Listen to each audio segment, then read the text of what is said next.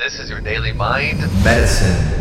What's up, crew? Happy Friday. Today is the day you can wrap the week. You can make it an amazing week. Sometimes you can make an amazing week just by having a really good Friday. it's crazy. People don't think about the power of one good day.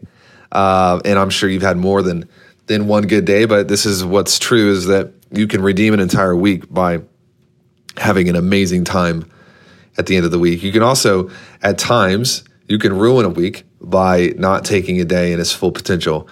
Um, the thing I want to share with you today is I'm kind of processing uh, the end of the week. As you know, Fridays are like my jam. Like I love Fridays because, and I love Mondays. Uh, behind Mondays and Fridays, I love Tuesdays. Um, I like Wednesdays more than Tuesdays because I get to hang with clients on Wednesdays. And I love Thursdays because Thursdays are production days. I love every day of the week. You know what I don't like is when I uh, am not in control of the way I use my time. And this is something that this is where where the topic becomes important is how today happens is entirely under your command. You listen to that, you're oh, I don't you don't understand my life. No, no, no. I do. Listen, there are things that happen that are outside of our immediate purview. They're outside of our immediate control. But we always have the choice to proactively prepare for those things. And so my dad always used to say this. He's going to chuckle when he listens to this because he remembers me arguing with him on this and I disagreed with my entire being. And then I was like, wait, I think my dad was right. I would be meeting him somewhere. You know, he used to take me, we would go to, um, we would go get coffee every Saturday morning. And my dad started investing into me when I was young. And, you know, we would sit and talk about school and sports and dumb stuff, but he would be able to share his experience with me and his lessons. And I remember one day I showed up late and he shared his perspective on being late. I was like, there's traffic. That's why I was late. And He said, son, if there's traffic every Saturday morning and you're still late, it's not the traffic's fault, it's your fault. I was like, hold up a minute, actually, sir.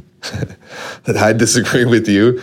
And, but he was right. And here's the here's the principle from this is that when we know that something is going to be there and we do not prepare for it, it's not the thing that's causing us angst. It's actually our lack of preparation that's causes uh, causes angst. And there's there's really nothing in your life that can mess you up unless you allow it. And you might say, well, what about things that are unexpected? Un- like unexpected? If you go into like peak productivity, for example, which is one of our training courses, you can go to wealthyconsultant.com. You can look over the we have a ton of products over there for you. But the the peak productivity, it includes this thing called buffers. We make these weekly maps and there's buffers. How do we prepare for things that are unexpected? We put flex inside of the, the machine, the system. That's just one example of many.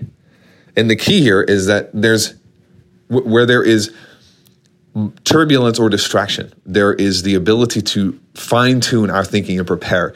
And so, how you handle Fridays, I put a giant buffer in Fridays because I want to be able to think and and plan and recover and process the week. So that's what Fridays are for. This afternoon, I'll be spending time looking back over the week. What could I have done differently? What could I have done better? And uh, you have the same opportunity. Adios. I'll see you next month.